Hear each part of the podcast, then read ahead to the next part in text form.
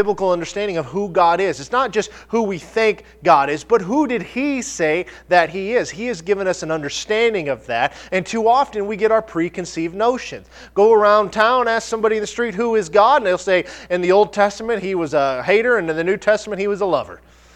Right? He wanted to smite everybody in the Old Testament, and suddenly He changed His mind, everybody was all right. You know, that of course is not true but that is the kind of the mindset that people have and even in the church of understanding who god is. When we talk about god well you know i got sick. God's trying to teach me a lesson. Really? Is he now?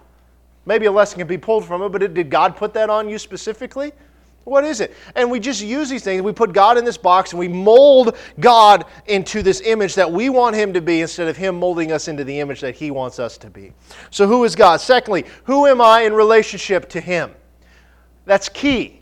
Who does he say that I am? Because when I am born again, I am a new creation. The old is gone, the new has come. What is the new? Is who God makes me to be. So it comes down to who does he say that I am? If the old is gone, then why do I keep bringing it up? Why do I live as if the old is still present? when he said it's gone and the new has come. But we do that all the time. We've got to have an understanding of who we are in Christ ultimately. And then the last one is how do I worship him, which is what we talked about last week. Living a life of worship, the going out, out and coming in. We come in together to worship, we go out to do what? To do battle. What does battle look like? Number one, it looks like witnessing. And that is one of the things. We're good at the coming in, we're bad at the going out. We, and Janet said it this morning, and there's a lot of truth to this, but we have taken this statement and made it as an excuse basically to not have to do anything. That preach the gospel in all times and when necessary, use words. Guess what? Words are necessary. Now, I'm sure the heart behind that is that our lives should look so much like Christ that they can't help but see Him. And, and that, but we use that excuse like, well, I just let my light shine, but I don't say anything. It's not enough. Paul didn't do that. None of the other apostles didn't. We don't see anybody in the Bible that just let their light shine. They used words. We use it as an excuse. It's a part of what it is, worshiping God. What it is is that we give every part to Him. This is yours, Lord. We lay it down before you. We consecrate ourselves before you. We're ripping the flesh from our body to sanctify, to become more like you, that we can be your representatives. And that's the key. We're His ambassadors. Now we're going to get into the part and the fourth part that we're really going to build upon from here is who is my enemy? We have to understand this. I mean, all four of these questions are crucial. It's the foundation of everything that we do, honestly. When you think about it, when we give our lives to Christ, is understanding all of this, but is important. But the understanding of who my enemy is, and equally important, is who my enemy is not. Who or what are we fighting against, and how do we do battle with them? And now, so as we begin to dive into this, I want you to understand that as we go, we're very likely going to kick over a few sacred cows. Okay? We're going to do a little cow tipping. And all I ask is we're going to let Scripture be our guide. And if you hear something from the pulpit that goes contrary to something that you've been taught or believed your entire life, do what Acts 17 11 says.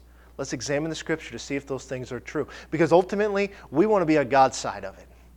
And the reason we're going to do this is, is, is because we have got to have an understanding of what God said about who is our enemy, how do we overcome him, and all of those different things. And there's many different parts of it, but there is so much bad teaching out there when it comes to spiritual warfare. And we, being good Americans, open up our mouths and let everybody put whatever they want in there, and we swallow it and it just accept it as truth without giving it a second thought. The way you can tell that if that is true or not is look at our culture. Our media is more known for forming opinions instead of informing opinions. They're, that's their goal is to get you to think how they want. There was a time when that wasn't true, but what do we do in America? Oh, it was on the internet. It must be true. That State Farm commercial was brilliant. He's a furniture model. Bonjour. You know, you know what I'm talking? You guys watch TV? Am I alone here? Nod at me. Something. Give me, give me something here. But, but I mean, but that's what we do. We, we see a soundbite somewhere like, oh, that's true. That, it must be true. You know, and we never go and check the sources to see what's going on. And it's the same when it comes to the gospel. When we, when we hear the word, we just accept teachings and we never examine them for ourselves. So let's dive into this. First of all, who is our enemy? Simply put, it's Satan, right? Pretty straightforward answer. But well, here's one thing that we need to know more than anything is that understanding who our enemy is one thing, but not all of our problems come from our enemy. And we'll get into that more. But when we think of spiritual warfare, perhaps you think of it a little bit like this. I've got a picture here to show you. You got a little Jesus, a little Satan. They're doing an arm wrestling thing, you know, and whatnot. And this is what we think of when we think of spiritual warfare. A lot of us do that Jesus and Lucifer are going at it. And a lot of people actually think this is what they look like. He's got a really nicely trimmed beard, runs around in a robe, and Satan's this red dude with horns that runs around his underpants. Right? Now, that's not the description that the Bible gives us, but this is what we, we think when we think of Satan. So, today, what we're going to do is we're going to look at, at Satan himself, Lucifer. Who is he? And we're going to start with is what is his name? We call him Lucifer, but I'll tell you, that's not actually his name. Okay, so I'm going to go through some history with you here today. We're going to build a foundation on this, but we're going to look at this and say, what is his name? Over in Isaiah 14 verse 12, we get the word Lucifer. This is the first time and pretty much the only time that you see it. Isaiah 14 verse 12 says, How you are fallen from heaven, O Lucifer, Lucifer, son of the morning, how you are cut down to the ground, you who weakened the nations. Now, very likely in your Bible, if you have your Bible and you opened up to there, you have a little asterisk next to it or some sort of mark or something. And if you drop down to the bottom of that, it will say literally day star. It may say literally morning star. The Hebrew word that's here is translated Lucifer is Hillel, which means to shine or to bear light. He's the light bearer. It's from the Latin Vulgate that we actually get the word Lucifer. It's not the Hebrew. The comes in Latin comes from the word lux, which means light, and ferre, which means to bring. He's the light bringer. So Lucifer isn't his name, it's actually a description. And a lot of the more modern translation, the King James Version says Lucifer, but they'll say, oh, morning star, oh, day star, something like that, and things like that. Lucifer isn't his name, but that's what we call him, right? We hear it all the time. Lucifer. You, you just, just kind of Satan and Lucifer. Those are the big biggies right there. But it's a description. That's all it is. It's a description of what it, he's a light bearer. As you read in other parts of that, it talks about how he was covered in these stones and stuff. And the literal, if you begin to really study that out, I don't think that he was literally covered in stones, but these were co- colors of light. As you really begin to dig into that, which we're not going to do all of that today, but I would encourage you to do it because it's fascinating when you look at it. So, what about the word Satan? Where does that come from? The word Satan is, again, it's a description, it's not a name, it means adversary. It, and we've turned all of these into proper names. That's what happened with Lucifer. When it was originally written, it was in a lowercase l, Lucifer, and they knew what that meant, but now we've, we've made it a proper name, and, and we've done that again with Satan. But the Bible has different names that they give him. We see in, in, in uh, Matthew 12 and 24, I want you to flip over there real quick. Matthew 12 in verse 24. Now, when the Pharisees heard it, they said, This fellow does not cast out demons, they're referring to Jesus, except by Beelzebub, the ruler of the demons. It may say Beelzebul or Beelzebub, one of the two. Same guy. What are they referring to? Where does this come from? This kind of seems to come out of the blue a little bit. Uh, if you look back, and you don't have to turn here, just stay there in Matthew. 2 Kings chapter 1, this is where we see this given to us. Moab rebelled against Israel, this is verse 1, after the death of Ahab. Now Ahaziah fell through the lattice of his upper room in Samaria and was injured.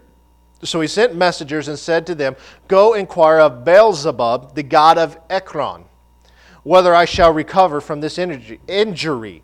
But the angel of the Lord said to Elijah the Tishbite, Arise, go up, meet with the messengers of the king of Samaria, and say to them, Is it because there is no God in Israel that you are going to inquire of Beelzebub, the god of Ekron?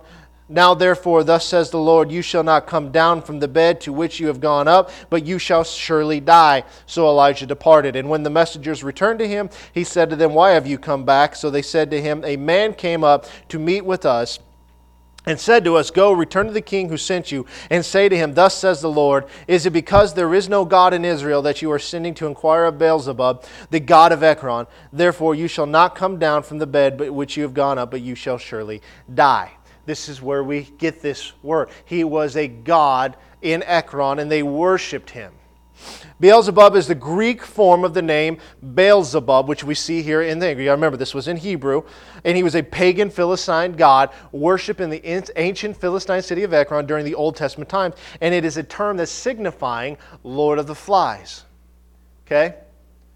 So that's where we get this Beelzebub. In other words, what are they referring? He's the false god. I said Satan is what we call him. Beelzebub. He's Satan. He's a false god. Now, did these guys literally see something? I think they did. I think that there was, at a minimum, whether they saw anything physical or they saw something spiritual, at a minimum, they saw something. This, these were not stupid people. The, and, and, we try to paint them, especially historians, that these were just wacky people that made up all of these gods. I don't think so. There was a lot of intelligence going on back there. I truly believe that they saw something, whether it was a, a physical form or just something spiritual that they saw. I believe that they saw something. But in Matthew 10, it gets interesting. Matthew 10, so this is just a couple pages back from where you were, verse 24. This is Jesus speaking. A disciple is not above his teacher, nor a servant above his master. It is enough for a disciple that he be like his teacher and a servant like his master. If they have called the master of the house Beelzebub, how much more will they call those of his household? Now, notice this. This happens prior to verse 12 when they actually said he's doing the work by essentially Satan, is what they're saying, by this false God. Jesus knew one of two things. This was going around and Jesus was aware of it, or he had insight into what was about to happen. It's one of the two. My thought is, is in verse 12 wasn't the first time he heard that he was of his father, the devil, so to speak.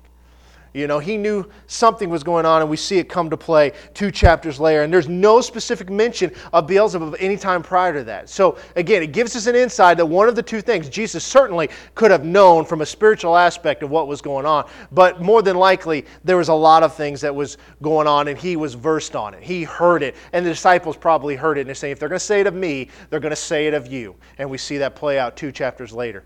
So, we again, we, we, we give names to these different things but more often than not, we got to understand when it refers to Satan or Lucifer or whatever you want to call him, it is more of a description than it is a proper name.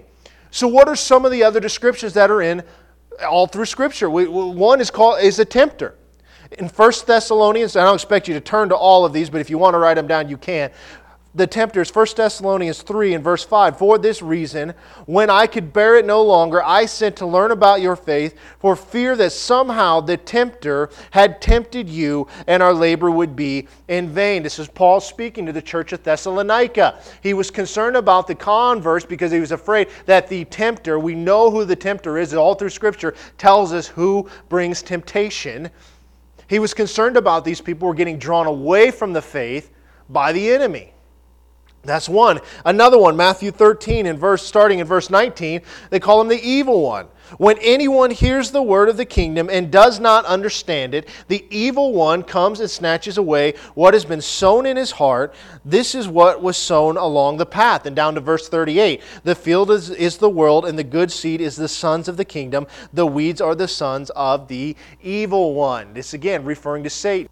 This is a parable that Jesus is giving, but he's giving us an insight into what happens. And he's talking about when somebody hears the truth, the evil one comes and snatches that seed unless they would get born again, essentially, is what it's saying. So he's called the tempter, he's called the evil one. How about this one? He's the accuser of the brethren. Revelation 12 and verse 10. And I heard a loud voice in heaven saying, Now the salvation and the power and the kingdom of God, of our God, and the authority of his Christ have come for the accuser of our brothers has been thrown down, who accuses them day and night before our God. What does he do? He's the accuser of the brethren. Eh, who are the brethren? Those who are followers of Christ. What is he accusing us of? Wrongdoing. You are not right with God. He accuses us of all this different stuff. He's trying to get us off if we are a new creation, the old is gone, the new has come, then we should never look to our past as a guide point to see how we're doing. because we're new. We're made right right then and there with God. We don't look to our past like I used to be a drunk and I don't drink anymore, so I must be doing something okay. No, we were made right with God. The accuser of the brethren has nothing to do with this. He comes in and tries to bring up our past. He tries to say, Yeah, but you did this. You're not worthy to do work for God because you did this. It's not what God says. There are three titles in here that point to the authority that he has in this world. John 12 and 31 tells us that he's the ruler of the world. Now is the judgment of this world. Now will the ruler of this world be cast out. Who is the ruler of this world? We already know this. This is Satan. You know the reason we know this, the reason that he has some powers that you see it in the temptations of Christ. They're not temptation unless there's legitimacy behind them. If I came up to you and said, I have a bridge that I'm willing to sell you for $100. It's in San Francisco, it's got a nice golden color. I think you'll like it. Nobody in here is dumb enough to be tempted by that. Why? Because I have no right to sell what is not mine. When he offers all the kingdoms of the world, if, he will, if Jesus will fall down and worship, it's not a temptation unless they belong to him. Okay? Another one, he's the God of this age, 2 Corinthians 4 4. In their case, the God of this world has blinded the minds of the unbelievers to keep them from seeing the light of the gospel of the glory of Christ, who is the image of God. I put God of this age, but God of this world is the same thing. He's the God of the world that you and I currently reside in. Okay? Doesn't mean he has authority over us. He's the prince of the power of the air, Ephesians 2 2, in which you once walked, following the course of this world, following the prince of the power of the air, the spirit that is now at work in the sons of disobedience. That is not us. Another thing that he does, he transforms himself into an angel of light, 2 Corinthians 11 and 14. And no wonder, for even Satan disguises himself as an angel of light. There are tons of these all throughout scriptures, and if I tried to do them all, we'd be here all month. Okay? I am simply trying to get, whet your appetite a little bit, show you a few things, but it is our job to go home and let's understand this that these are not proper names, but these are descriptions of who He is and what He's done. But here's the bottom line we can call Him whatever we want. It doesn't matter. I don't care what the world calls him. Call him Lucifer, call him the devil, call him Satan, call him the prince of the power, call him whatever. I only care about one thing. What does Christ call him? He calls him defeated. Colossians chapter 2, and this is where it gets fun. Colossians chapter 2, starting in verse 11. In him you were also circumcised with the circumcision made without hands by putting off the body of the sins of the flesh by the circumcision of Christ. Pause there one second. Let me paint you a picture of what's going on. He is dealing with the church of Colossae. Am I saying that right? The Colossians, however you want to say it. Because the Gnostics had come in and began to question everything about the gospel that was preached to them, that you had to do these certain things in order to be right with God, because they don't believe that Jesus was born of a virgin or he raised from the dead. He was just a good man. And so he's getting in there and they're saying, well, but you're not circumcised, or you're not doing this, or you're not doing that. Verse 12, buried with him in baptism, in which you also were raised with him through faith in the working of God, and raised him, who raised him from the dead. And you, being dead in your trespasses and the uncircumcision of your flesh, he has made alive together with him, having forgiven you all trespasses. That's exciting in and of itself. But watch this part, verse 14. Having wiped out the handwriting of requirements that was against us, which was contrary to us, and he has taken it out of the way, having nailed it to the cross. Having disarmed principalities and powers, he made a public spectacle of them, trying, triumphing over them in it. That's exciting. But I want to look at verse 14 for a minute. Because this entire passage is talking more or less dealing with legalism, the things that we have to do in order to be right with God, and that is not the way God did it. I showed you guys back in December the do and the done. Done is Jesus. Do is religion, that we have to do things in order to be right with God. All we got to do is rest in the, what Christ has already done, and we're made right. But when we look at this, that he's having wiped out the handwriting of requirements that was against us, there's a bad teaching out there that some have said that this is referring to the Mosaic law or the Old Testament law, and that is not the case. You say that they've nailed the law to the cross. That's not, Jesus didn't come to abolish the law, he fulfilled it. We rest in Christ's Sabbath. We're in his Sabbath rest from our works of trying to do works of righteousness because we couldn't do them anyway. The handwriting of requirements, it was a legal term. Okay?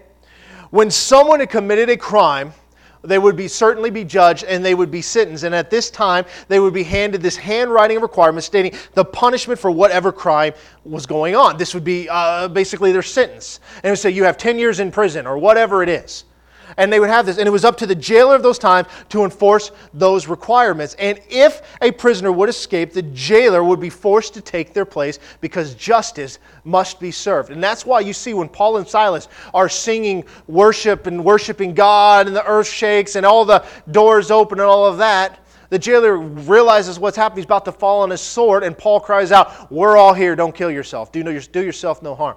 Why was he about to fall on his sword? Because everybody who escaped, he was responsible for serving their punishment. It was his job to make sure that their punishment was fulfilled. So when they would fulfill their sentence, his, this document that they would have would be signed showing that they had fulfilled the handwriting of requirements that was against them, and the person would keep this with them always so that they could no longer be punished again for this, their debt to society, showing that it had been paid. Are you picking up a parallel here at all? I hope so, because this is the exciting part. All of mankind had a judgment against them because we've all sinned. We have all broken God's law, and because if God is righteous, he must judge sin, and the enemy knows, knows it, that he must. Jesus took the handwriting of requirements that were against us upon himself and nailed them to the cross. Now, when the accuser of the brethren tries to bring those back up, the judge looks at him and says, They're done. And he does away with the accuser of the brethren. Amen. This is the work that Christ had done. This is the exciting part that all of those things that were against us are no longer against us because Christ took them. So when the enemy tries to bring up our past, we show him it's been paid in full. That's the fun part. Having disarmed principalities and powers, he made a public spectacle of them, triumphing over them in it. How did he do that? He rose from the dead. He made a spectacle of them when he rose again, showing that death no longer had authority over us. The accuser of the brethren no longer has a right to us. We have been redeemed and reconciled back to God look at this. Why death entered into this world in the first place was because of sin, right? All who sin are subject to death. No question. is all through Scripture. Satan is the God of this world, and what does he do? He comes to steal, kill, and destroy. Jesus never sinned. He had a legal right to be on this earth. He came through the seed of a woman. You see it in Genesis 3. The seed of the woman. He will crush your head, you will bruise his heel. You see the seed war going on. We'll talk more about that in a few weeks. Satan tried to kill him even though he had no right to. And you see all through the Bible trying to eliminate the possibility for the Messiah to come dealing with the seed. When, when, when Jesus was born, what did they do? They killed all the newborn babies, but they had escaped. Right? And you also see it when he's trying to get rid of Pilate, said, I find no fault in him. In other words, there's no right to kill him, but he gave it over to them anyway and said, You do what you want. Jesus willingly laid his life down, and at that moment, Satan believed he'd won. The problem one is he had no right to that. Jesus took the place of the entire world right then. All mankind has access to the Father. He shamed Satan when he was resurrected because death had no right to him in the first place, and God raised him from the dead. And I don't know about you, but that's exciting to me. We have an enemy that has done for, from the beginning of time, has tried to fold the plan of God. And every time he's tried, he's failed. And if we were living as the Bible was being written, because the problem is, is we know the beginning from the end. We have it all in front of us. We see the history of it. We see what happens. When we're reading some passage we've read 20 times, we know what happens at the end. We know the outcome. But at the time that this was being acted out, if you know what I mean, they didn't have a clue. They were much like us. They didn't know what was going on. And there were many times they probably thought, oh man, the devil won. He won. He won again. He did it not knowing that God had a bigger plan going on in the background, and whatever the enemy will use for evil, God will, will and can use it for good. And He does use it for good. It's to bring glory to His name. This is why Paul says that in all of these things in Philippians 4, God's grace is enough for me. It's sufficient for all that I need, and I can overcome all of this stuff. This is what he's talking about. I don't care what they bring against me, my life will bring glory to God. We can call Satan whatever we want to call him. Ultimately, Christ called him defeated. Therefore, he is a defeated foe that no longer has a right or authority over our lives, that Christ has given us authority over him. What we need to understand about spiritual warfare is the warfare is not between Satan and God. God could flick his finger and he'd be gone. It's a battle that we wage war in through spiritual practices. It's a, it's, a, it's a battle that we go on, but our biggest enemy, our biggest downfall, has very little to do with Satan. It has to do with us. It's our flesh, it's our mind. We're to crucify our flesh and we're to renew our mind. And we're not going to talk a lot about that today we will here in the next couple of weeks. This is going to go on, but I want you to understand it's as we walk through this. And I told you guys when we started this series that series like this, or some, I'm hesitate at times because the enemy, when you begin to get knowledge of how defeated and small he is, he will do anything to raise up against you. And we look fleshly, we look at the circumstances. We don't look at the one who overcame them. We look at what's going on, and it brings us down and all of that. But if we look at it and say, oh, this is it? What does it talk about? That someday all of us are going to look at him as like, this is the one that brought all the death, and this is this is it? This is what you're talking about? He's tiny in comparison. He's not our problem. Our problem is we don't listen to the Holy Spirit. We don't allow him to sanctify us we don't allow Him to lead us into all truth. Amen? Man, God is good. I love, love, love, love, love. I love more than anything in the world teaching the Bible. I love it. I love it. And I'll tell you why. Is because every time I pull something out, I don't care if I've read it a thousand times, God shows me something new. Every single time. And it's just like, you know, we all in the back of our minds, we know He's defeated. He's got no power. But boy, we don't act like it. You know, we don't. We walk around defeated all the time. We allow the circumstances to dictate our mood. We allow this, that, and the other thing to dictate how we're going to be. We don't rise up to what God has called us to be. God is above all things, and in Him we can do all things, but the key is in Him. So we're going to take just a minute, we're going to worship God. We're going to have one last worship song. And I'm willing to pray for anybody that needs prayer for anything. So during this time, I'd ask you to come up forward. But, but don't come up for my sake. You don't need me to lay hands on you. I'm happy to do it. God can minister you through it. But let's just reach out to God. Let's just say, Holy Spirit, what do you have for me? And seek what He's showing you through this message, how we can apply it to our life. And anything you need, let's go straight to Him. don't need a middleman. So let's stand up.